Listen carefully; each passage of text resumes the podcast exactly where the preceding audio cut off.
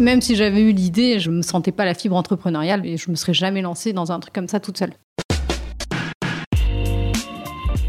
Bonjour à toutes et à tous, je suis Alexandre Mars et vous écoutez Pause, le podcast où l'on prend le temps. Le temps de s'arrêter, le temps d'écouter, le temps d'explorer, le temps de rire.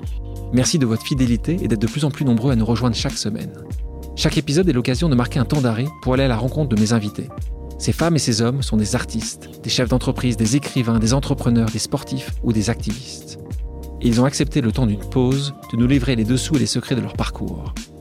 Nous allons parler de réussite et d'échec, d'engagement et de mission, d'entrepreneuriat et de défis. Un moment unique et sans concession pour vous inspirer et vous évader. Vous êtes en pause, soyez les bienvenus. L'aventure entrepreneuriale de mon invité d'aujourd'hui ressemble à un conte de fées d'école de commerce. Il était une fois trois amis, un hackathon et surtout une belle idée. Scanner les produits alimentaires pour rendre les consommateurs plus conscients de leur santé et de l'environnement. Le business model s'affine, une levée de fonds en 2018 met un coup d'accélérateur et la magie opère. Yuka a désormais changé la façon de faire les courses de plus de 19 millions d'utilisateurs.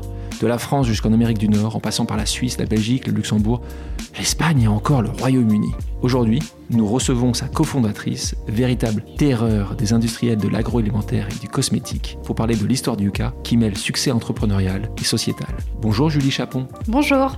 Tu es d'accord pour dire que l'aventure Yuka ressemble à un conte de fées? Je sais pas si on peut dire ça comme ça, euh, j'ai jamais ressenti comme ça. Euh, c'est vrai que quand on travaille sur euh, un projet comme ça qui a une mission de société, on peut pas dire que c'est un conte de fées d'aller euh, lutter contre des gros problèmes de société. Mais en tout cas, euh, c'est une belle aventure, ça oui, c'est sûr. Et tu utilises le terme lutte dès le début pour toi, tu le ressens comme ça, un combat, une lutte au quotidien, ça l'est aujourd'hui comme ça été par le passé? Oui, ça a toujours été un combat et ça a toujours été l'ambition quand on s'est lancé avec Yuka, c'était d'aider les consommateurs chacun de manière individuelle déjà à faire des choix plus responsables pour leur santé. Mais derrière tout ça, il y a toujours eu l'ambition de faire changer les choses, de faire bouger les industriels. Moi, j'adore comment tu décrivais Yuka. J'avais noté cette citation. On déconstruit le marketing qui arrive à vendre des trucs nazes en faisant croire que c'est sain. Quand euh, une jeune femme et deux cofondateurs qui sont tout aussi jeunes se lancent sur ce marché-là et que tu dis des choses qui paraissent assez évidentes mais que personne ne dit, Comment t'es accepté? Est-ce que c'est tout de suite euh, la chasse aux sorcières? Est-ce que c'est des recommandés euh, au jour le jour des marques? Comment ça se passe justement ce combat-là quand tu dis des choses aussi fortes dès le départ? En fait, quand on s'est lancé, du coup, on n'était pas connu et ça met toujours un petit temps, quelques mois euh, pour arriver à un million d'utilisateurs. On a mis un an, donc. Euh, la plupart des gens, ils mettent plutôt 5 euh, ans hein, pour arriver à un utilisateur. Et encore s'ils y arrivent. Ouais, mais en tout cas, le fait est que, bah, du coup, les premiers mois, même si ça a pris très vite, les industriels se sont pas vraiment inquiétés du sujet, en fait. Donc. Là, on est en 2016, hein, on parle pas d'il y a 10 ans. Hein. On est en 2017. 2017. Ouais. Et toute l'année 2017, voilà, on se fait pas trop repérer. repérer parce que les industriels se disent soit on entend pas parler, soit on entend parler et se dit ça va retomber.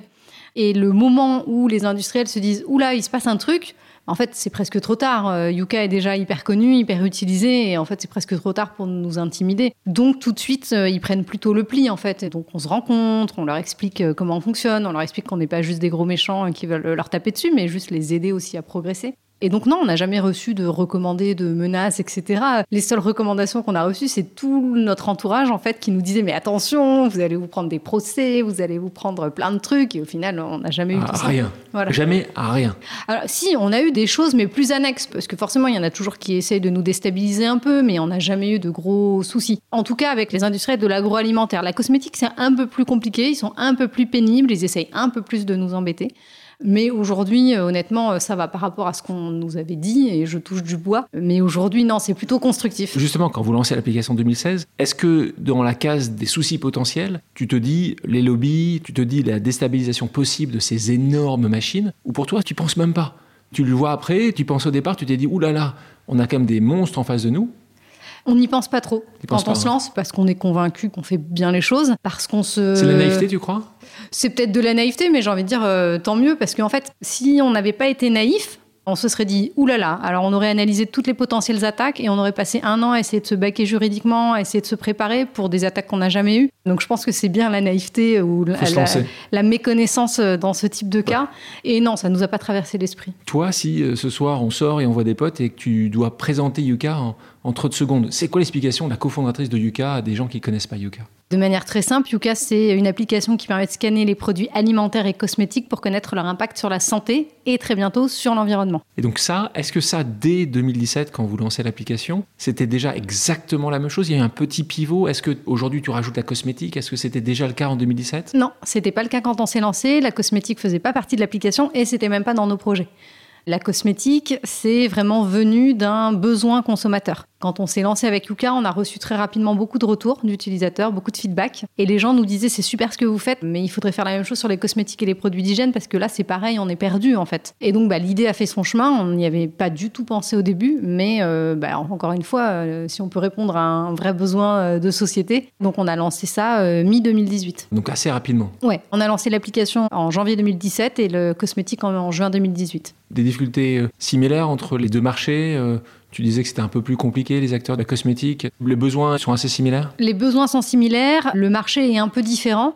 Disons que les échanges ont parfois été plus musclés avec les industriels de la cosmétique. Pourquoi? Moi, mon explication, mais c'est vraiment une explication tout à fait personnelle, mais c'est que c'est une industrie qui a beaucoup moins l'habitude de se faire bousculer que l'industrie de l'agroalimentaire, qui a l'habitude de se faire bousculer parce qu'il y a eu tellement de scandales autour de l'agroalimentaire que maintenant ils sont habitués, ils savent réagir rapidement et ils savent s'adapter rapidement. Ce qui s'est passé euh, aussi avec Yuka.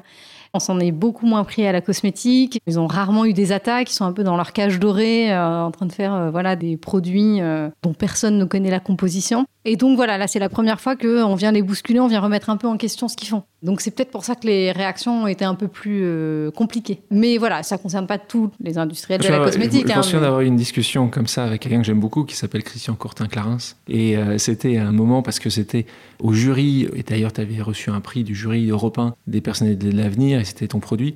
je me souviens que dans le jury, on a eu cette question avec euh, Christian en disant mais... Et c'est vrai que c'était pas facile à comprendre pour des béotiens comme moi quand j'ai quelqu'un comme toi, euh, que j'aime aussi beaucoup, qui me dit, mais voilà comment on fait. De l'autre côté, j'ai quelqu'un des cosmétiques dont j'ai confiance, qui me dit, mais non, ça ne peut pas marcher comme ça. C'est vrai que c'est un petit peu plus. Euh, bah, c'est peut-être parce que c'est un peu plus compliqué pour euh, le consommateur de comprendre, alors que peut-être pour un produit alimentaire, c'est très simple. Je Je sais pas je comprends qu'il y a une attente différente en tout cas et qu'il y a une vraie discussion dans l'esprit des personnalités de la cosmétique. Ouais. Bon, après, ce qui se passe, c'est que forcément, c'est compliqué pour eux parce que quand ils doivent reformuler un produit, bah, ça nécessite euh, de la R&D, donc ça nécessite des ressources, des moyens, du temps. Donc forcément, ça les embête quand on leur dit tel ingrédient, il est controversé. Il y a plein d'études qui montrent que euh, c'est un potentiel cancérigène ou un potentiel perturbateur endocrinien. Bah, il faut qu'ils le remplacent par quelque chose. Et c'est là que ça se complique. Et c'est là que ça les embête en fait de bouger. Mais j'ai envie de dire, là, c'est même plus notre problème en fait. Nous, on est là pour dire cet ingrédient il n'est pas bon. Maintenant, vous, vous débrouillez. Nous, on n'est pas une, euh, un labo de R&D pour vous dire euh, par quoi le remplacer. Dans l'introduction, je te disais euh, que c'était lors d'un hackathon. Alors, tu en as souvent parlé de ce hackathon. D'ailleurs, je crois qu'il y a une vidéo, hein, donc pour ceux qui seraient intéressés de, voir, c'est quoi les, balbutiements d'une entreprise avec François et Benoît, Martin, puisque c'est les deux cofondateurs.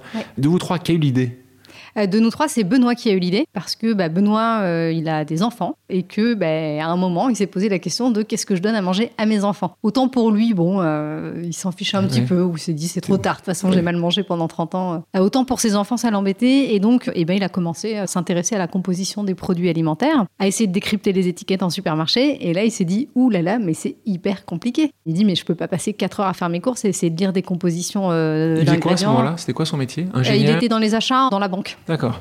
Et il se dit, mais c'est pas possible en fait que ce soit aussi illisible, que ce soit aussi incompréhensible. Et donc il se dit, mais ce serait génial d'avoir un outil qui me permette de m'aider à décrypter une composition d'étiquettes. À ce moment-là, il fait une mini-étude de marché, il va voir uniquement son frère et toi, est-ce qu'il en parle à sa communauté? Ou est-ce que c'est que lui qui se dit, bon, moi je suis sûr d'avoir raison? Comment ça se passe à ce moment-là? C'est lui qui en parle à son frère, François, euh, son frère euh, qui lui dit, euh, mais oui, mais carrément, moi aussi quand j'essaie de bien manger et d'acheter des bons produits, je suis perdu.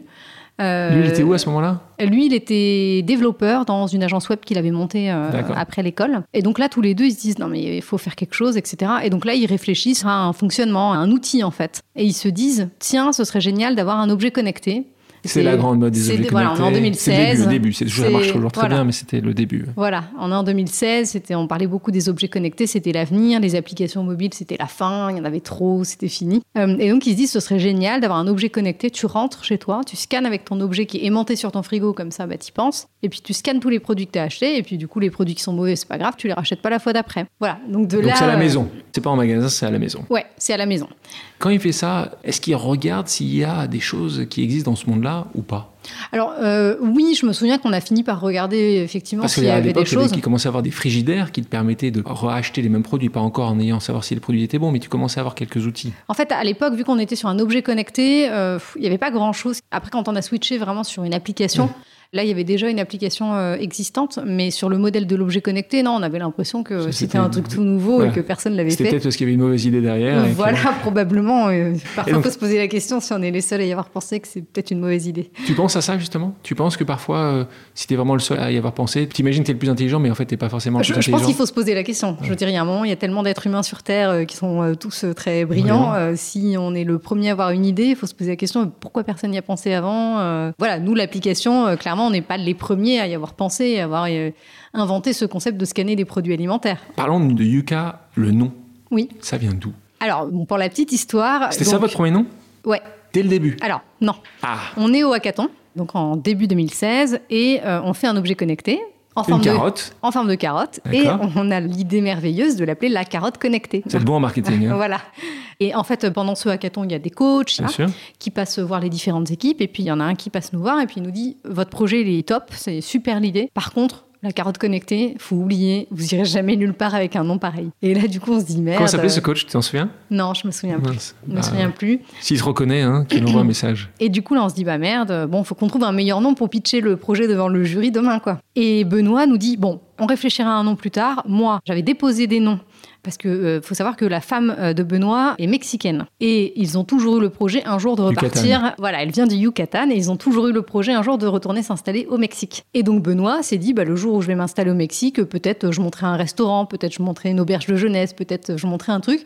Et ben je vais déjà déposer des noms. Et donc il y a quelques années, il avait déposé des noms dont Yuka, pour le Yucatan. Et il dit, moi j'ai déposé des noms, on n'a qu'à en prendre un nom au pif, et puis on réfléchira à un meilleur nom plus tard. Et donc on regarde sa liste, et puis on dit, ok, on n'a qu'à prendre Yuka, et... euh, Il avait le point .com à l'époque ou c'était que le point .fr non, on avait Yuka, mais alors avec un C, YQCA.fr. Voilà, et D'accord. on a switché sur Yuka mais avec un K, et maintenant on est en point .io, parce qu'il n'y avait pas de point .fr ni de point .com. Ouais, tout est déjà pris. C'est dur quatre lettres, de trouver des quatre lettres Ouais. disponibles. Ouais. Toi, avant de, de te lancer et de rejoindre cette aventure, quelques jours ou quelques semaines après, donc c'était dès le départ, t'étais déjà euh, une férue d'alimentation euh, ou pas vraiment? Si, j'ai toujours été euh, hyper euh, intéressée et passionnée par le milieu de l'agroalimentaire. Et d'ailleurs, j'ai fait mes stages chez euh, Nestlé et chez Mondelez parce que ce milieu de l'agroalimentaire m'attirait vachement. Ensuite, bon, bah, mes stages m'ont pas euh, conforté dans l'idée que c'était ça que j'avais envie de faire. Mon stage euh, chez Mondelez, je travaillais sur la marque Milka et on passait euh, deux heures à discuter du violet de la nouvelle tablette et vraiment, euh, je voyais pas l'intérêt ni ma contribution à la société à travers ça. Mais voilà, j'avais déjà ce truc pour l'agroalimentaire. Mais t'en mangeais quand même, J'en mangeais, j'en Ah, mangeais, ça m'arrive même encore, potentiellement. Euh, C'est vert, Milka d'ailleurs? Non, non, c'est pas du tout vert. c'est très sucré. C'est très sucré. Ouais. Est-ce qu'il y a un chocolat vert préféré? Oui, en fait, euh, tout ce qui est chocolat noir avec un fort taux de cacao, en plus c'est bio, euh, c'est bon. On bien passe. noté dans l'application. ouais. Revenons à nos moutons. Euh, et donc après mes études, donc je me suis dit bon ces stages en marketing ça m'a pas plu. J'avais hyper envie euh, de me diriger vers euh, commerce équitable, tout ce qui était café, euh, etc. Maintenant c'était hyper bouché. Je sortais d'école donc j'avais pas d'expérience donc j'avais postulé mais j'ai jamais eu de réponse. C'est quoi l'entreprise qui te faisait rêver à ce moment-là en sortant d'école? Je sais plus. Tu te souviens, euh, tu avais sur- envoyé ton CV Ouais, il n'y a pas énormément de boîtes. Hein, Ouais. Commerce équitable à l'époque, des grosses boîtes, j'avais dû envoyer à Alter Eco ou Il y en a très peu. Enfin, il y en a Ouais. plus maintenant, mais il y en avait assez peu. Donc j'avais envoyé ces quelques boîtes et puis je crois que j'ai jamais eu de retour d'aucune. Et puis du coup, bah, un peu par dépit, j'ai fini par faire autre chose. Mais il y avait toujours cet intérêt pour euh, la nutrition. Et après, à titre personnel, j'ai toujours fait hyper attention. Je me suis toujours euh, beaucoup renseignée sur euh, bah, ce que c'était la nutrition, les glucides, les protéines, les lipides. Enfin voilà, des trucs de base. Mais oui, ça a toujours été un sujet d'intérêt. Tu trouves pas forcément le job, en tout cas, tu n'as pas les réponses au job que tu aurais peut-être imaginé, et donc euh, tu diriges vers le monde du conseil. On va passer ces quelques années où tu as appris, euh, et peut-être tu t'es rendu compte que c'était pas non plus ça que tu voulais continuer à faire jusqu'à la fin de tes jours. Ce qui est intéressant euh, pour moi, c'est à quel moment une jeune femme qui gagne, puisque tu l'as annoncé, euh, très bien sa vie, tu es toute jeune et tu gagnes plus de 50 000 euros par an, tu as des menottes dorées, tu les as. Oui. À quel moment tu te dis, il est plus important de réussir ma vie euh, non financière, mais de réussir ma vie tu vois, personnelle, plutôt que de continuer à. Certainement continuer à avoir des augmentations, euh, espérons-le, euh, vu que tu étais brillante. Qu'est-ce qui se passe? C'est quoi ce moment où tu te dis, c'est peut pas être ça ma vie? Parce que c'est tellement dur pour tellement de gens de quitter ce qu'ils ont. En fait, ça vient progressivement. Ça commence à. Ouais, ça vient progressivement. En fait, je me souviens que à la fin de ma première année de conseil, je me dis allez, encore un an et j'arrête et je cherche autre chose. Et puis en fait, après, bah, tu es pris dans la logique de, effectivement, tu gagnes bien ta vie, euh, c'est confortable, euh, et puis tu te laisses enfermer là-dedans. Mais voilà, ça a été un truc qui est vraiment venu au fur et à mesure. Et, euh, Tu sentais ça comme un échec De pas partir Ouais. Ouais, complètement. Au bout de cinq ans, en fait, je me suis projetée en me disant si je bouge pas de cette boîte, j'y suis encore dans 20 ans. Je suis une manager senior dans cette boîte qui gagne très bien sa vie, mais dont vraiment rien ne me parle. Et en fait, la vision de moi dans 20 ans, euh, dans cette euh, boîte dont j'aurais jamais su partir, m'a un peu déprimée. Et je me suis dit, non, mais il faut vraiment que je bouge. Sauf que le problème, c'est que je savais toujours pas vers quoi. Voilà.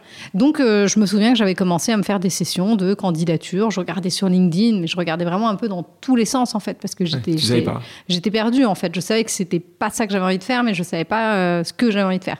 Et j'ai passé quelques semaines à candidater, à essayer de regarder ce que j'avais envie de faire. Et il se trouve que c'est à ce moment-là que François et Benoît m'ont parlé de leur projet. Donc c'est très bien tombé. Après quelques années, on parlait, euh, et tu parles souvent de tes deux cofondateurs. Grande question aussi qui est posée, d'ailleurs euh, c'est un des chapitres entiers de mon livre, c'est euh, est-ce qu'il faut mieux se lancer seul? Est-ce qu'on se lance avec des associés? Comment toi tu le vis aujourd'hui? Est-ce que ça aurait été faisable de faire quelque chose comme Yuka seul? Est-ce que c'était impossible et ça a été que votre succès qui continue et vient de ce trio? Et puis est-ce que ce trio est toujours aussi proche quelques années après le lancement Est-ce que tous les trois, vous continuez à vous voir euh, dans les dix prochaines années ensemble? Est-ce qu'il y en a un des trois qui va partir? Comment ça se passe, un trio? Alors déjà, euh, pour répondre à ta première question, moi, je ne l'aurais pas fait toute seule. S'il n'y avait pas eu François et Benoît, je l'aurais pas fait. C'est eux qui m'ont embarqué là-dedans. Ah, et pas l'idée. Même si j'avais eu l'idée, je me sentais pas la fibre entrepreneuriale et je me serais jamais lancée dans un truc comme ça toute seule. Et ouais, je pense qu'une partie du succès, il est lié à notre trinôme parce qu'on est tous les trois hyper complémentaires, que euh, je pense qu'on fonctionne vachement en bonne intelligence. qui fait euh, quoi justement? Pour encore une fois les auditeurs qui se lancent, qui veulent se lancer ou qui dirigent des entreprises, raconte-nous un peu justement ce trinôme. Qui fait quoi? Alors ça a un peu évolué, mais au tout début, quand on s'est lancé, François faisait l'application sur iOS, Benoît faisait l'application sur Android, et moi je faisais euh, la com, euh, le reste. voilà. Donc c'était deux développeurs, enfin ils étaient tous les deux sur la partie technique, ça a évolué. Euh, alors François pilote toujours beaucoup la partie technique, Benoît maintenant gère beaucoup tout ce qui est RH, gestion financière, gestion administrative, gestion juridique, et il gère beaucoup tout ce qui est développement à l'international. Voilà, il a beaucoup moins les mains dans le, dans le code. Mais voilà, je pense qu'on a toujours euh, fonctionné en bonne intelligence pour plein de raisons. Par exemple, Benoît, c'est lui qui a eu l'idée. Souvent, moi, j'entends euh, des boîtes où euh, bah, la personne qui a eu l'idée, elle estime qu'elle doit avoir plus de parts que les autres, parce que c'est elle qui a eu l'idée.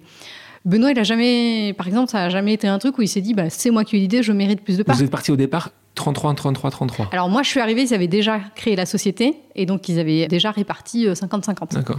Et je suis arrivée, et du coup, en fait. Euh, longue discussion à ce moment-là Mais non, même pas longue discussion, parce que moi, en fait, j'avais tellement envie de m'investir dans ce projet que je leur ai dit, vous me donnez ce que vous voulez, je m'en fous. Et en fait, euh, au début, je sais plus, on a, il m'avait dit, bah ok, bon, on te donne 20%, et puis on se partage le reste. Et puis un jour, Benoît, il a dit, non, mais en fait, ça n'a pas de sens quand on te donne 20%, on fait un tiers, un tiers, un tiers, et puis beau.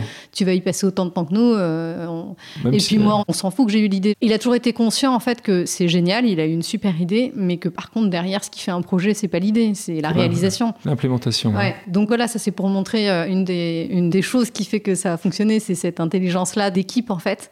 Après, une, une, autre raison qui fait que ça marche bien, c'est qu'on n'a pas de CEO à Yuka.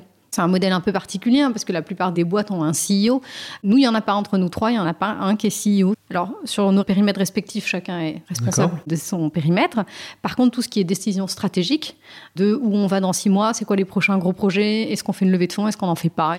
Tout ça, on décide à trois. Et c'est simple, vu qu'on est trois, on vote et c'est euh, à, voilà, à la majorité. Donc, c'est très très simple comme fonctionnement. Ça arrive sur dix prises de décision? Sur 100 prises de décision depuis le départ. Ouais. Quelle a été euh, les fois où vous étiez tous les trois parfaitement d'accord? Oh, je pense que des décisions, on est vraiment tous les trois d'accord. Il n'y en a pas tant que ça finalement. Hein. Je pense, moi, je dirais 50%. D'accord. Non, après, dans la grande lignée, mais ensuite, quand on rentre plus dans le concret et tout. Euh, Est-ce qu'il y a des sujets où même quand celui qui avait perdu, donc euh, deux contre un, essayer de quand même de convaincre de lutter, était persuadé que c'était pas la chose à faire ou la chose à faire? Oui, oui, bien sûr, ça a dû arriver. Quand tu es convaincu de ton truc, euh, voilà, tu es obligé de respecter la démocratie. les décisions. Mais euh, voilà. Et tu penses que ça, c'est faisable? C'est faisable peut-être quand vous avez euh, 3 personnes, 5 personnes, 10 personnes, même si ton modèle est fait pour pas avoir 250 personnes sous vous. Mais avec votre croissance, vos développements, est-ce que tu penses que ce modèle de triumvirat peut continuer à persister? Ouais, je pense, et je pense que c'est nécessaire parce que comme on a trois visions différentes, on gère tous des sujets différents, on n'a pas le nez dans les mêmes sujets toute la journée, donc en fait c'est important qu'on confronte nos visions euh, du projet quand on prend des décisions un peu stratégiques. Donc moi oui, je pense que ça peut perdurer, que ça doit perdurer, et ça évite aussi en fait tout ce qui est euh, guerre d'ego. Parce que malheureusement, c'est aussi un des sujets qui fait que les cofondateurs euh, se séparent ou que la boîte euh, échoue, parce que les cofondateurs n'ont pas su s'entendre, parce qu'il y a eu une guerre d'ego, parce que pourquoi c'est un tel qui décide et pas moi. Tu parles d'ego, justement, c'est un point important quand une marque comme Yuka est très connue et donc tu es très visible. Est-ce que ça a été une question pour justement Benoît et François de voir que c'est toujours toi quand les gens disent Yuka, c'est Julie. Parfois, ils savent même pas que Benoît et François existent. Est-ce que tu sens que ça monte? Tu penses que ça va? Euh, Ou tu essaies de les mettre un peu en avant? Euh, Comment ça se passe Alors, eux, ça leur va très bien comme ça. C'est-à-dire que eux, euh, parler devant des caméras, aller faire des interviews, ça les barbe. Benoît, particulièrement, il déteste ça. Donc, parfois, ils n'ont pas le choix parce que quand on a des reportages où ils veulent filmer dans les locaux toute l'équipe, ils n'ont pas le choix. Mais à chaque fois, c'est presque moi qui suis obligée de les convaincre et de leur dire bon, je suis désolée, on a un reportage sur TF1. c'est presque comique en fait. Je suis obligée de m'excuser de faire venir les caméras dans les bureaux et d'avoir un reportage sur. Non, donc voilà. Donc pas de bataille d'ego du non, tout. Non, voilà, pas de bataille d'ego euh, là-dessus. Vraiment, ils sont, enfin, eux, ils en ont rien à faire de passer dans les médias ou quoi. Alors bien sûr, après. Euh, moi, je, parle régulièrement d'eux et j'ai jamais dit que j'avais monté la boîte toute seule. Et, la, preuve, voilà. la preuve dans, ce, mais, podcast. Euh, mais eux, ça leur va très bien. On préférait ne pas faire de levée de fonds que de la faire avec les mauvaises personnes ou dans les mauvaises conditions. Je sais que tu es proche euh, dans la philosophie euh, avec euh, une autre application qui cartonne, qui s'appelle Too Good To Go, avec Lucie Bache et, et, les équipes. Vous avez un modèle très similaire de communication. En fait, vous êtes très très visible, mais avec aucun budget communication, parce qu'en en fait, c'est soit le bouche à oreille, soit les médias qui viennent vous voir. Parce que quand tu avais lancé, tu t'es dit, on va quand même mettre des budgets communication, où tu sentais que de toute façon, votre force allait être que ça allait être zéro budget et que les gens allaient venir vous voir non, on n'avait pas senti que ça allait prendre comme ça. Moi, au début, je m'étais dit, euh, bah, quand tu lances une boîte, euh, on te dit toujours, bah, faut faire de la com, faut faire du marketing, faut faire de la pub, etc. Donc, je m'étais dit, il faudra quand même qu'on prévoie un petit budget. Dans tous les cas, au début, on n'en avait pas du budget, donc on n'avait pas le choix. Donc, euh, voilà, ça s'est résolu assez simplement. C'est qu'on a vu que ça a pris. Et ce qui est génial, c'est que quand ça prend comme ça de manière organique, c'est que c'est des gens qui l'ont vraiment voulu, en fait. C'est pas des gens que tu as attrapés au cours d'une pub télé ou dans un magazine qui étaient complètement sur autre chose et qui se sont dit, ah, tiens, pourquoi pas, mais qui vont l'utiliser une fois puis jamais réutiliser. Non, là, c'est des gens qui ont vraiment fait la démarche d'eux-mêmes. C'est beaucoup plus intéressant, en fait. Tu parlais de moyens. On va rentrer sur ce sujet-là parce que tu as une vision des moyens financiers très différente de la plupart des entrepreneurs. On va y revenir dans quelques minutes. Au moment du lancement de l'application, vous espériez avoir 10 000, 20 000 utilisateurs. Et puis ce que tu disais tout à l'heure, très rapidement, vous en avez un million. Donc face à un tel succès, les questions de, justement de ces moyens financiers euh, deviennent euh, essentielles. Toi qui ne viens pas de ce monde-là, qui n'a pas forcément les contacts, ni des cofondateurs d'ailleurs, comment tu t'y prends pour euh, justement lever un peu d'argent Pour toi, c'était essentiel de trouver ces moyens financiers. Raconte-nous un petit peu la genèse de ce premier et seul tour de table alors déjà, ce qu'il faut savoir sur la levée de fonds, c'est que là, pour le coup, on était tous les trois d'accord, c'était que on n'avait pas envie d'en faire une et que si on la faisait, euh, il fallait vraiment que on la fasse avec les bonnes personnes, dans les bonnes conditions. Mais on était tous les trois d'accord que on le faisait parce qu'on était obligé, parce qu'on voulait accélérer le projet. Mais voilà, c'était pas, on s'était pas dit, il faut absolument qu'on fasse une levée de fonds, ça va être trop bien, on va avoir plein d'argent, euh, voilà. Et en fait, à ce moment-là, il y a une grosse question qui s'est posée. On s'est dit, c'était juste au moment où on lançait des cosmétiques dans l'application. On s'est dit, il y a deux possibilités. La première possibilité, c'est que dans l'application, on lance les cosmétiques, mais en version payante. Et c'est notre business model, et on fait de l'argent comme ça, et ça nous permet de recruter des gens. Deuxième possibilité, on fait les cosmétiques gratuits, accessibles à tous, tout comme l'alimentaire, mais derrière, du coup, obligé, on fait une levée de fonds pour pouvoir recruter parce qu'on ne peut plus s'en sortir comme ça. Et là, en fait, ce qui a aidé à prendre la décision, c'est tout simplement, c'est quoi l'objectif de Yuka C'est d'avoir de l'impact. Est-ce que tu peux avoir de l'impact sur les consommateurs et les industriels si en fait il n'y a qu'une petite partie de la population qui a accès. Et qui peuvent payer en plus. Voilà qui peuvent payer et qui du coup a accès à ton service non. Ça aurait pu très bien marcher hein, comme business model etc de rendre les cosmétiques en payant. Il y avait une vraie valeur ajoutée à payer pour ça. Mais derrière tu convertissais beaucoup moins de gens et t'aidais beaucoup moins de gens à prendre les bonnes décisions et tu avais beaucoup moins d'impact sur les industriels. Donc on s'est dit On fait une levée, de fonds parce que notre objectif est d'avoir de l'impact. Donc vous décidez cette levée de fonds. Tu commences par où là? Ça arrive souvent. Est-ce que tu as vu beaucoup de gens qui étaient venus taper à ta porte en disant ça m'intéresse, on est en 2018, tu avais déjà eu beaucoup de visibilité? C'est ça qui se passe? Tu reprends les gens qui étaient venus te voir et qui t'avaient tapé à ta porte ou c'est toi qui vas contacter les gens que tu veux avoir? Alors, globalement, euh, j'avoue que la levée de fonds, on l'a vécu euh, assez bien parce que c'est vrai qu'à ce moment-là, alors je ne sais plus combien on avait, mais peut-être qu'on avait 4-5 millions d'utilisateurs. Déjà. Ouais, ce qui était déjà beaucoup en un an et demi. Et on avait eu beaucoup de retombées médias, etc. Donc on avait déjà eu beaucoup d'investisseurs qui étaient venus nous voir. Donc euh, effectivement, ça a été globalement, entre guillemets, assez simple. Les investisseurs, tu as accepté de les voir? Tu tapais à ta porte, c'était ton rôle de cofondatrice de les accepter, de voir, de les écouter, ou justement tu les mettais assez loin en disant juste ça ne nous intéresse pas? Avant qu'on se décide sur la levée de fonds, je disais non, euh, on ne fait pas de levée de fonds. Après, à partir du moment où on s'est dit on y va, Là, j'ai recontacté ceux qui m'avaient paru intéressants. Par exemple, j'ai rencontré Kima, qui même m'ont mis en contact avec d'autres investisseurs, etc. Moi, j'ai fait l'EDEC, donc beaucoup d'anciens EDEC, en fait, euh, qui eux-mêmes euh, donc sont entrepreneurs. Donc, c'est par rapport à ton réseau d'ancienne école Ouais, voilà. D'accord. Et donc, ça s'est fait assez facilement. Donc, j'ai rencontré les investisseurs et de euh, cerner leurs attentes vis-à-vis de Yuka et de voir si on avait envie d'être avec eux. Donc, est-ce que déjà, il y avait un fit humain, parce que c'est quand même hyper important. Et ensuite, est-ce qu'ils avaient bien compris la philosophie de Yuka? Que Yuka. De, euh, redonne-nous la philosophie de Yuka pour un investisseur. Euh, pour un investisseur, c'est que euh, il faut pas qu'il attende dans 5 ans de sortir de la boîte et de faire x10. vraiment, voilà, il faut qu'il en attende rien. Rien. Voilà, donc c'est un peu radical. Hein. Mais on préférait ne pas faire de levée de fonds que de la faire avec les mauvaises personnes ou dans les mauvaises conditions. Donc ce que tu leur dis à ce moment-là, c'est il n'y aura pas de liquidité. Peut-être qu'il y aura une liquidité, mais on ne sait pas quand. Oui. L'objectif, c'est d'avoir un impact. Ouais, c'est ça. De manière très transparente, j'aurais dit on n'a pas l'objectif de faire une seconde levée de fonds, on a l'objectif d'en faire une seule et unique. On n'a pas l'objectif de revendre la boîte. Voilà, si vous venez avec nous, c'est euh, voilà, vous, et là, vous nous faites confiance. Quoi. Donc là, c'est assez unique euh, comme raisonnement. Moi, ça m'est arrivé une fois de rencontrer une entreprise comme ça aux États-Unis, et le fondateur m'avait dit on ne vendra jamais. Hum. Il n'y aura jamais aucune action pour euh, redonner une certaine liquidité. donc, euh, tu peux imaginer que la majorité des investisseurs, dont le métier quand même, c'est de redonner un certain retour pour eux-mêmes leurs propres investisseurs, a été assez échaudé. Toi, qu'est-ce qui s'est passé? Euh, Les quelques personnes que tu as vues, tous, ils ont dit bien sûr, on y va. Est-ce que donc, tu parlais de Kima, est-ce que ces gens qui étaient le premier à dire je te suis, qui a été le premier à dire mais évidemment, je vous suis? Je crois que ça a été Kima le premier. C'est-à-dire Jean Ouais, on a rencontré Jean et en fait c'est assez marrant parce que euh, j'avais préparé euh, toute une petite presse, euh, tout ça. et en fait, il nous a rencontrés tous les trois. Il a même pas voulu voir la presse. En fait, il voulait juste nous connaître, nous.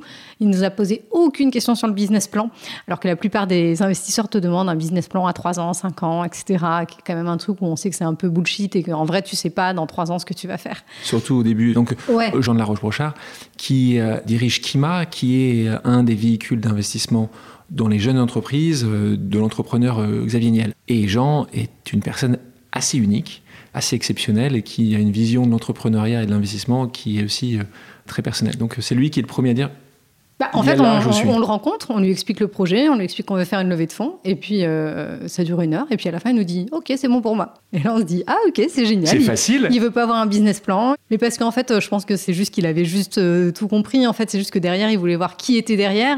Est-ce que bah, les cofondateurs, justement, il n'y allait pas avoir de guéguerre d'ego? Est-ce que je pense qu'il a vu tout de suite qu'en fait, nous trois, on fonctionnait hyper bien, qu'il n'y avait pas ça que... Donc, c'est le premier. Combien d'investisseurs vous acceptez dans ce tour de table? On en a 12 donc un certain nombre quand même. Ouais. Donc c'était il y a un peu plus de deux ans. Comment ça se passe avec ces 12 investisseurs? Ça se passe aussi bien que ce que tu avais imaginé au départ? Est-ce qu'il n'y a vraiment aucune demande de liquidité? Est-ce que ça se passe comme tu l'espérais? Ça se passe super bien. Euh, ils sont euh, à fond derrière nous. Nous, une des conditions, c'était effectivement hein, de ne pas nous demander d'orienter la boîte euh, vers un truc hyper business, de ne pas nous demander des comptes tout le temps. Et ils ont hyper respecté ça. Ils sont là quand on a besoin d'eux, quand on sollicite et qu'on dit, ben là, on a besoin de quelqu'un pour nous aider sur tel sujet ou pour avoir tel contact. Ils sont là. Enfin, vraiment, je, euh, on est hyper content. Euh. Donc, merci à eux. Peut-être qu'on peut en citer quelques-uns parce que c'est vrai que tu as un mix d'entrepreneurs et d'investisseurs. Tu as euh, Marc Ménazé, Game Guibaud. Est-ce que tu veux en citer d'autres que tu ouais, bah, en, tout cas, pour, les autres entrepreneurs qui se veulent se lancer, voilà, il y a peut-être quelques portes auxquelles vous pouvez aller taper. Ouais, un des investisseurs principaux aussi, c'est une structure qui s'appelle Investir Plus. Hein, très, très bonne. C'est vrai que c'est un de nos investisseurs principaux et c'est vrai qu'eux, ils nous accompagnent aussi énormément. On est, on est très content d'avoir fait la levée de fonds aussi avec eux. Il est au board ou pas euh, non, alors nous, on n'a pas de board. C'est vrai qu'il n'y a pas de board. Ouais. Donc il n'y a pas de board. Non, il n'y a pas de board. C'était aussi une des conditions de la levée de fonds. D'accord. Ouais. Donc c'est vrai que c'est Investir et Plus qui vous a fait confiance dès le départ. Comment toi, tu as vu justement cette relation, te connaissant un peu, t'aimes l'indépendance? Donc pour toi, il y avait vraiment une question à un moment en disant est-ce qu'on peut être indépendant, avoir des investisseurs? Pour toi, c'était le gros sujet de cette levée de fonds parce que vous n'avez pas levé quand même énormément d'argent. Non, on a levé 800 000 euh, hors BPI. Alors quand on dit pas énormément d'argent, c'est énormément d'argent. Oui. Euh, mais... par rapport au monde auquel nous sommes confrontés au quotidien mm. de ce monde du digital, c'est rien. Est-ce que au départ, tu t'es dit euh, vu le succès qu'on peut avoir, on peut lever plus? Est-ce que pour toi, euh, rappelle-moi combien de personnes maintenant sont dans tes équipes? On est 11. Voilà. Beaucoup d'entreprises, certainement, avec le même modèle, seraient déjà peut-être 100. Comment toi, tu vois ça? Est-ce que ça a été une question à un moment de te dire, bah, peut-être qu'on va tripler les équipes et on devrait peut-être lever 3 millions et pas 1 million? Euh, Est-ce que ça a été une question au moins? Euh, ça a été une question de combien on lève, bien sûr. Et là, de la même manière, on a été tous les trois assez alignés sur le fait qu'on voulait lever le moins possible. Parce que dilution? Parce que dilution, mais surtout parce qu'on n'avait pas du tout envie de s'enfermer dans un modèle d'une entreprise qui va de levée de fonds en levée de fonds et qui du coup ne développe pas de business model parce qu'elle vit sur sa levée de fonds. C'était hyper important pour nous de développer un vrai business model et de montrer qu'on peut être une entreprise à impact qui crée de la valeur. Il y a encore un gros sujet sur les entreprises à impact comme Yuka ou comme Too Good comme il y en a plein. Hein. C'est que c'est encore hyper compliqué de faire comprendre à la société, à tout le monde, qu'on peut avoir ce type de projet et créer de la valeur. Parce que souvent, en fait, les gens, ils mettent euh, d'un côté, tu as les assos qui vivent de subventions, de, voilà. de l'autre côté, tu as les entreprises à profit, etc. Mais en fait, il y a quand même un truc au milieu qui est les entreprises à impact qui vivent d'un vrai business model, mais dont l'objectif principal est d'améliorer un sujet de société. Et c'était hyper important pour nous de réussir à montrer ça, d'avoir un vrai business model et de réussir à en vivre. Donc la levée de fonds n'avait pour nous comme objectif que d'accélérer le développement de ce business model. Donc parlons du business model parce que c'est vrai que c'est intéressant de voir qu'il en existe un ici. Donc euh, votre modèle il y a trois sources de revenus. Euh, je te laisse les définir, Julie. Mais est-ce que ces sources de revenus, peut-être que tu nous en parleras À un moment, tu as hésité peut-être à faire une application premium pour les cosmétiques. Est-ce que depuis le départ, tu l'as Est-ce que tu l'as fait évoluer Est-ce que tu vois qu'il va continuer à évoluer parce que justement, ça ne te permet pas suffisamment de financer ton développement? Raconte-nous un peu ton business model. Alors, le business model, oui, il a évolué. Alors, très honnêtement, quand on s'est lancé au début, on ne s'est même pas posé la question du business model.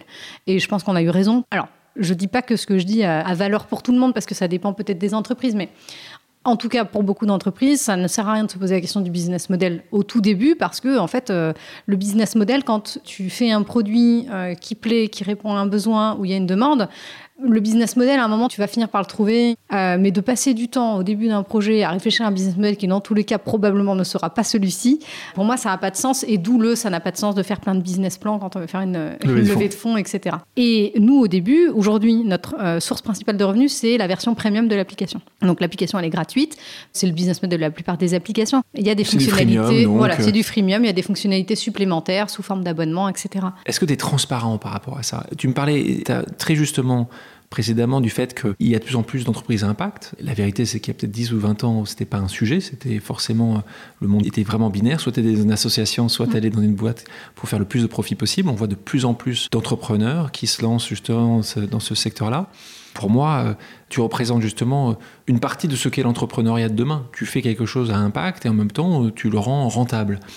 Est-ce que tu es transparente par rapport à tes chiffres?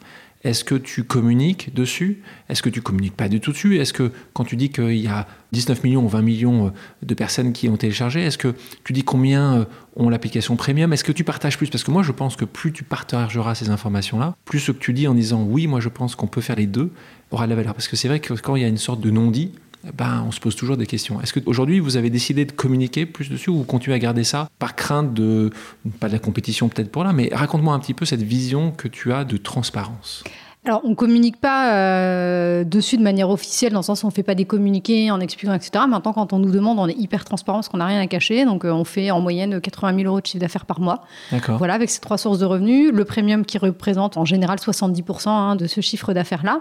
Sur le premium, on a un taux de conversion qui est pas énorme, hein, qui est entre 1,5 et 2% max de nos utilisateurs actifs. Donc c'est 15 euros par an 15 euros par an. On est en train de tester un prix au chapeau sur iOS parce qu'il y a des gens qui ont envie de donner plus, même sans avoir accès à plus de choses. Wikipédia euh, euh, modèle. C'est-à-dire que tu donnes ce dont tu as envie. Ouais. Ça a été lancé ou ça va être lancé?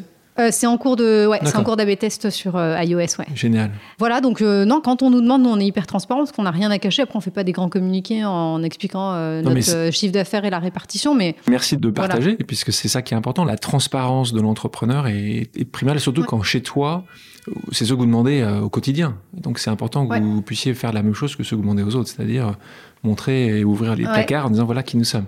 Donc on peut que solliciter euh, les gens qui nous écoutent aujourd'hui à télécharger, euh, à payer l'application euh, premium, ceux qui peuvent, parce que c'est vrai que ça te permet aussi de te développer et de pas te faire de nouveaux tours de table. Ça c'est aussi assez important. La récurrence, question encore intéressante pour tous ceux qui lancent des applications aujourd'hui ou qui sont sur des modèles d'abonnement comme toi. La répétition, de l'abonnement? Est-ce que tu as des churns très importants au bout d'un an? Euh, Est-ce que tu arrives à les réduire? Euh, Quand est-ce que vous avez monté votre bah modèle Alors en fait, la version premium, elle a été lancée il y a un petit peu plus d'un an. donc, on vient tout juste. Tu, voir les taux de rétention. Et là, je voudrais pas dire n'importe quoi, mais je crois qu'on est sur 60% de, renouvellement. Voilà. Alors après, ça dépend sur Android, sur iOS, c'est jamais exactement pareil. Autre question technique sur les 19 millions, 20 millions de téléchargements, quels sont aujourd'hui euh, les actifs?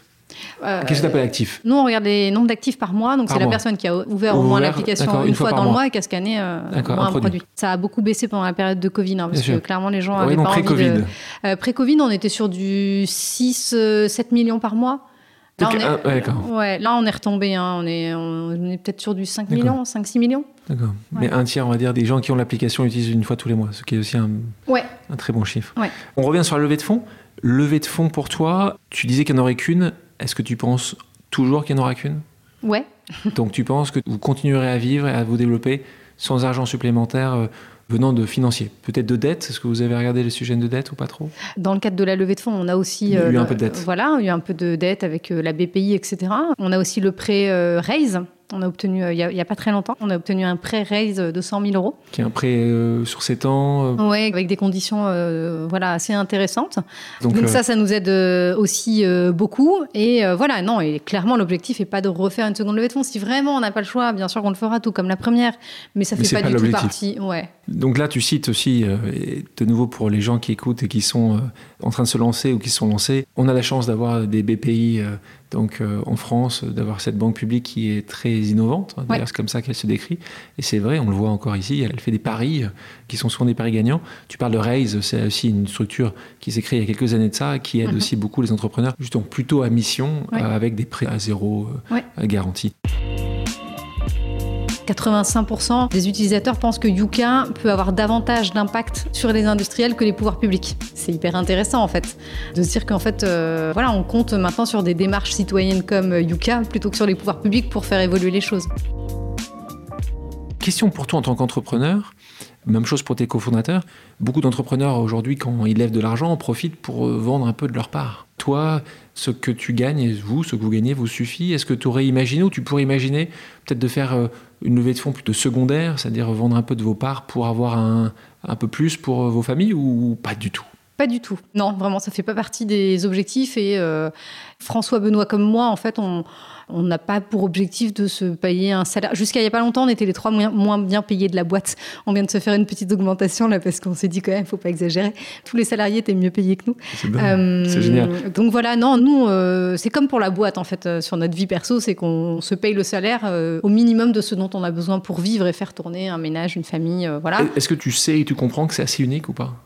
Oui, oui, bien sûr. Je conçois que c'est pas forcément euh, la vision de tout le monde et qu'il y a plein de gens qui en auraient profité, mais, mais je pense que c'est quand même un truc où il y a de plus en plus de personnes qui se retrouvent aussi dans ce modèle-là. On avait reçu euh, dans un précédent podcast Saïd Amouche, oui. fondateur, le patron de Mosaïque RH, qui disait, et je le cite, hein, il faut être fou pour travailler 60 à 90 heures sans avoir pour but de s'enrichir. Et je pense que vous pouvez d'ailleurs avec les candidats vous voir dans une phrase assez similaire parce que votre but n'est certainement pas de vous enrichir. Mais d'avoir un impact. Alors parlons de l'impact. Quand Intermarché décide de changer la recette de 900 de leurs produits qui étaient mal notés pour répondre aux critères de Yuka et de ainsi de meilleurs scores. Mais ça, c'est dingue. Comment ça se passe? Ils viennent te voir, ils t'appellent, tu as des réunions avec eux pas du tout. non, non, pas du tout. On a appris ça comme tout le monde dans les médias. Donc, effectivement, donc, ils ont annoncé qu'ils allaient reformuler 900 produits en supprimant 142 additifs, controversés. Donc, ça, c'est génial parce que c'est vraiment un de nos combats aussi, euh, les additifs. Hein. c'est un vrai combat euh, pour nous. Et donc, non, nous, on a appris ça un petit peu comme tout le monde dans les médias. Vous sabrez le champagne à ce moment-là. Vous dites, c'est pour ça qu'on s'est créé, c'est pour ça que vous êtes créé. Ah bah c'est l'impact systémique que tu fais, être une journée incroyable. Ouais, ouais, on est, non, non, on est super heureux parce qu'en plus, c'était pile le moment où on était en train de finaliser notre mesure d'impact. On était en train de faire une grande mesure d'impact. Et en fait, on avait fait une mesure d'impact uniquement auprès des consommateurs, des utilisateurs. Et on se dit, il faut vraiment qu'on rajoute une brique dans notre mesure d'impact sur les industriels. Bien sûr. Et donc, je contacte Intermarché, je leur dis, bon, on fait une mesure d'impact, est-ce que vous voulez apparaître dedans, témoigner de la manière dont Yuka vous a poussé à améliorer vos trucs? Il me dit oui. Et ben derrière, je contacte plein d'industriels avec qui on était en contact et je leur dis est-ce que vous aussi vous acceptez, peut-être dans la mesure d'impact, de dire en quoi Yuka vous a poussé euh, à améliorer les choses et de me donner des exemples concrets de produits que vous améliorez grâce à Yuka? Parce que jusqu'à présent, tous les industriels qui étaient interrogés et qui amélioraient leur formulation, quand on leur posait la question est-ce que c'est à cause ou grâce à Yuka, ils répondaient non mais euh, on n'a pas attendu Yuka pour euh, repenser la formulation de nos produits, ça fait partie de nos projets depuis très longtemps. Alors bien sûr. Et là, je leur ai demandé de me donner des exemples de produits et d'accepter de dire que c'était grâce à Yuka qu'ils avaient amélioré. Et donc, il se trouve que dans cette mesure d'impact, on a pu intégrer plein de retours d'industriels, donc Intermarché, mais pas que. Hein. Il y en a plein. Il y a Monoprix, il y a Leclerc, il y a plein de marques, euh, il y a Bjorg, et plein d'exemples de produits dont la composition a été changée grâce à Yuka. Ça m'est pensé à, l'histoire de, Nicolas Chaban avec euh, C'est qui le patron quand Carrefour ouvre la porte aux produits C'est qui le patron. Il y a quelqu'un chez Carrefour qui comprend l'évolution de la société, mm. qui ouvre ça, carton absolu chez Carrefour, et suite à ça, tous les distributeurs ouvrent les portes. Pour toi, tu vois Intermarché un peu de la même manière? C'est un peu ce cheval de Troie à rechercher qui t'ouvre les portes de l'intérieur et qui fait que les autres font la même chose. Est-ce qu'il y a une personne d'ailleurs chez Intermarché que tu voudrais citer qui a vu ça, qui a pris ce risque potentiel de dire on faisait pas forcément bien les choses avant, maintenant on va les faire mieux? Je pense qu'ils n'ont pas pris de risque parce que c'était aussi un truc de com hein, pour eux de faire ça. Et c'est très bien qu'ils le fassent. Après, ils l'ont beaucoup utilisé en communication, mais faut pas oublier que derrière, il y a plein d'industriels qui reformulent aussi des centaines de produits et qui font pas tout un truc euh, de com derrière. Maintenant, le fait qu'ils en parlent, ça a incité d'autres industriels à euh, le faire et à communiquer. Donc c'est ça qui est très bien et c'est ça qui, euh, qui est génial de leur côté d'avoir été les premiers à, à oser en parler. Tu parlais de cette mesure d'impact, donnons les chiffres, hein, parce que les chiffres sont assez incroyables. 94% des utilisateurs de Yuka ont cessé d'acheter certains produits. 92% hmm. reposent ces produits quand ils sont notés rouges. Et 83% achetaient moins, mais mieux. C'est quoi pour toi le chiffre de cette mesure d'impact qui est le plus frappant et qui te fait le plus plaisir? Alors, moi, un des chiffres qui me fait le plus plaisir, c'est 92% reposent les produits euh, quand ils sont notés rouges dans l'application, parce que c'est là que je me dis que quand on ils reposent les produits, c'est là qu'ils ont de l'impact sur les industriels. Alors, j'ai plus le chiffre exact en tête, mais il y a un chiffre hyper intéressant sur, euh, je crois que c'est 85% des utilisateurs pensent que Yuka peut avoir davantage d'impact sur les industriels que les pouvoirs publics. C'est hyper intéressant en fait de se dire qu'en fait euh, voilà on compte maintenant sur des démarches citoyennes comme Yuka plutôt que sur les pouvoirs publics pour faire évoluer les choses. Parlons de ça, Too Good To Go a lancé le pacte avec justement les pouvoirs publics. Toi, tu as passé un peu de temps, tu passes un peu de temps avec les pouvoirs publics ou peu? Non, nous, on est très peu dans cette démarche. C'est beaucoup plus compliqué euh, comme sujet à adresser. Il y a beaucoup de lobbying hein, euh, aussi euh, derrière ces sujets-là. Donc non, nous aujourd'hui, c'est pas cet axe-là qu'on a pris. et quand on va là-dessus, on n'y va pas tout seul. Par exemple, on a lancé une pétition pour l'interdiction des nitrites ajoutés. On l'a pas fait tout seul, on l'a fait avec Foodwatch, avec la Ligue contre le cancer. Et voilà. Et quand il y a des discussions politiques, c'est Foodwatch dont c'est beaucoup plus le cœur de métier que nous qui s'en charge. Quelles sont les, prochaines étapes de Yuka? Donc, euh, les États-Unis, c'est un, grand sujet pour vous, euh, évidemment. Quels moyens vous y mettez? Est-ce que vous le faites tout d'ici parce que vous faites beaucoup de choses euh, d'ici, de France? Est-ce que pour toi, c'est le grand prochain développement? Ce serait de réussir aux États-Unis? Donc effectivement, bah, ça fait partie des projets. Donc très récemment, on a lancé les États-Unis, le Canada, et là, il y a une semaine, on a lancé l'Australie. donc c'est des marchés très différents du marché européen qu'on a l'habitude et qu'on connaît bien aujourd'hui. On gère tout donc on a 10 pays ouverts aujourd'hui, on gère tout depuis euh, la France. Alors c'est l'avantage d'avoir un projet 100% digital comme Yuka. Hein. C'est vrai que c'est des projets qui sont facilement euh, scalables dans des pays comme ça. Dans des pays comme les États-Unis, Canada, Australie, ce qui est très marrant, c'est que là, euh, on s'appuie beaucoup sur la communauté française pour le relais et pour le bouche à oreille. Parce que aller voir des médias américains qui n'ont jamais entendu parler de Yuka, là, ça ne marche pas. En France, ça marchait d'aller voir des gros médias parce qu'on était français et que ça, parlait. Aux États-Unis, ça marche pas. Par contre, le relais via les communautés françaises, ça marche hyper bien dans ce type de pays. Mais sur 360 millions d'habitants, tu vas toucher un million d'habitants qui sont. Ouais, ouais, non, bien sûr, c'est un premier point d'entrée, mais derrière, c'est euh, eux qui. Euh, mais comme tu as sur le levée de fonds, tu ne vois pas dire il me faut 10 millions, embaucher 5 personnes et être aux États-Unis. Pour toi, ça ne sera pas le modèle Non, c'est pas le modèle. Quelle que soit la différence de culture, parce qu'il y a des vraies différences de culture, tu as quelques industriels similaires, mais les, les, distributeurs sont tous différents. Donc, pour toi, c'est un fonctionnement... Si on a besoin d'aller, un de nous, ponctuellement passer quelques mois aux États-Unis, on le fera, bien sûr. Mais en tout cas, l'objectif... C'est prévu, ça c'est pas prévu là à, court terme, mais, euh, mais, si on ressent le besoin, oui, c'est une possibilité. Mais encore une fois, nous, on compte beaucoup sur le bouche à oreille parce qu'on considère que si le produit il plaît et qui répond à un besoin, le bouche à oreille va se faire naturellement. Alors forcément, dans des pays comme les États-Unis, c'est plus long, c'est plus compliqué, mais, mais en tout cas, on compte quand même dessus. Un de nos deux gros enjeux, euh, projets, c'est de continuer cette internationalisation. Et notamment, là, on lance encore euh, trois nouveaux pays d'ici la fin de l'année. Donc là, en Europe, donc on lance Italie, Allemagne, Portugal. Un de nos gros enjeux, c'est de continuer l'internationalisation. Dernière question sur l'internationalisation, parce que je pense qu'on pourrait parler des heures et des heures là-dessus. Ton répartition entre le, les membres français et hors de France, aujourd'hui, c'est quoi? C'est 90-10 C'est 90% sont en France 80% ah, en France? En utilisateur? Il fallait que j'ai les chiffres sous la main, mais je crois de mémoire qu'on est sur 65 euh, et 70% d'utilisateurs français sur les 19 et quelques millions et 30 euh, un peu plus euh, international. Ce que j'aime aussi beaucoup chez toi, c'est que tu considères que tu n'avais pas été faite ou tu n'as pas suivi un parcours pour devenir entrepreneur. Et que justement, tu as une vision d'entrepreneuriat qui est en gros un peu comme mon bouquin qui s'appelle Ose, tout le monde pourrait devenir entrepreneur. Toi, tu le crois vraiment Tu penses que tout le monde peut devenir entrepreneur? Oui, je pense que tout le monde peut, tout le monde doit pas. C'est pas une fin en soi d'être entrepreneur. Tout le monde peut à partir du moment où il en a l'envie, la motivation, un projet euh, qui le motive. Euh, moi, mes cinq années de conseil, on me dit souvent oui, mais ça a dû te servir quand même pour ce que tu fais aujourd'hui, ça a dû te servir quand même les cinq années de conseil. Enfin non. enfin, je veux dire, euh, pendant cinq années de conseil, j'ai fait des présentations de PowerPoint. À quoi ça me sert aujourd'hui pour Yuka? Rien.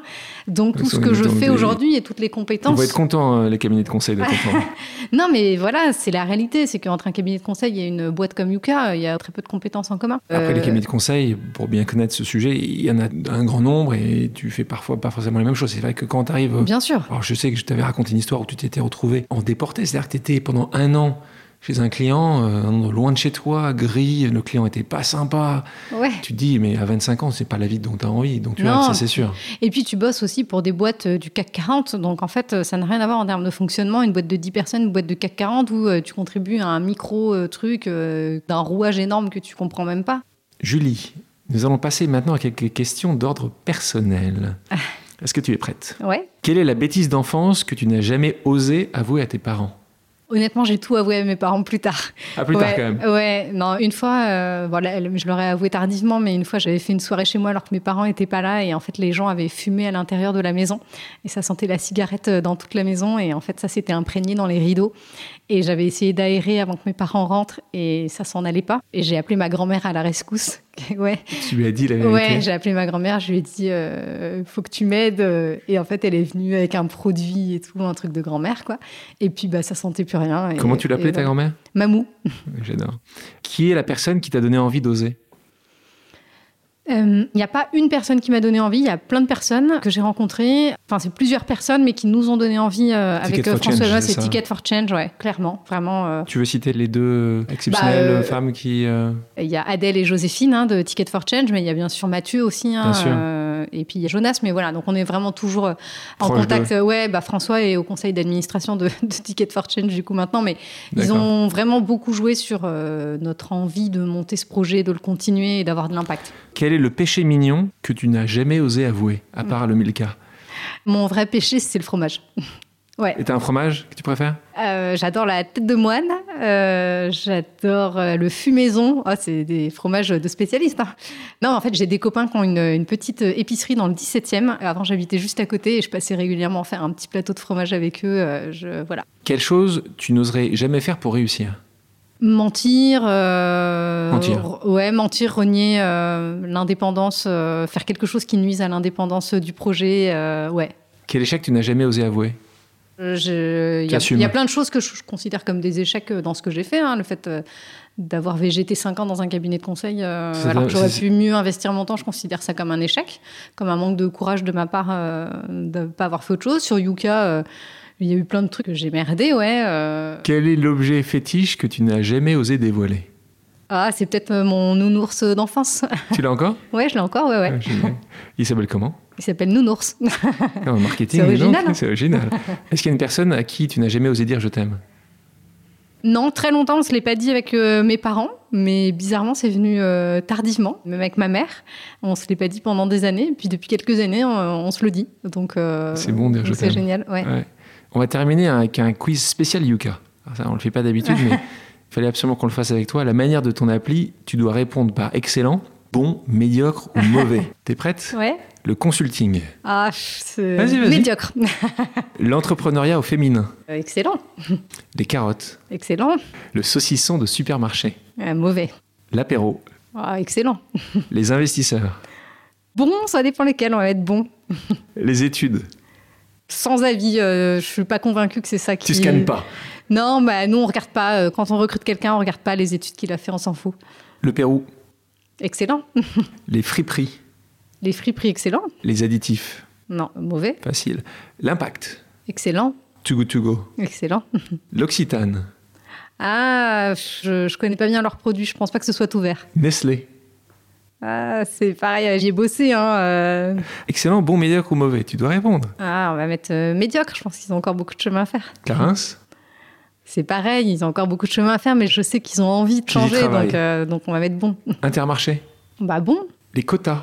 Les quotas pour recruter en entreprise? Oui. Ouais, excellent. L'international, Ouais, excellent. le local? Excellent. Julie, merci d'avoir accepté mon invitation. Avec plaisir. Merci beaucoup. Merci à toutes et à tous d'avoir pris le temps de faire une pause avec nous. J'espère que l'émission vous a plu, inspiré ou fait réfléchir. Si c'est le cas, je compte sur vous pour le partager avec vos proches, laisser un commentaire et mettre la note de 5 étoiles sur les plateformes d'écoute. Si vous voulez me suggérer des invités ou simplement me faire part de retours, vous pouvez me contacter via LinkedIn en tapant Alexandre Mars ou bien m'écrire à l'adresse suivante, le podcast pause at gmail.com.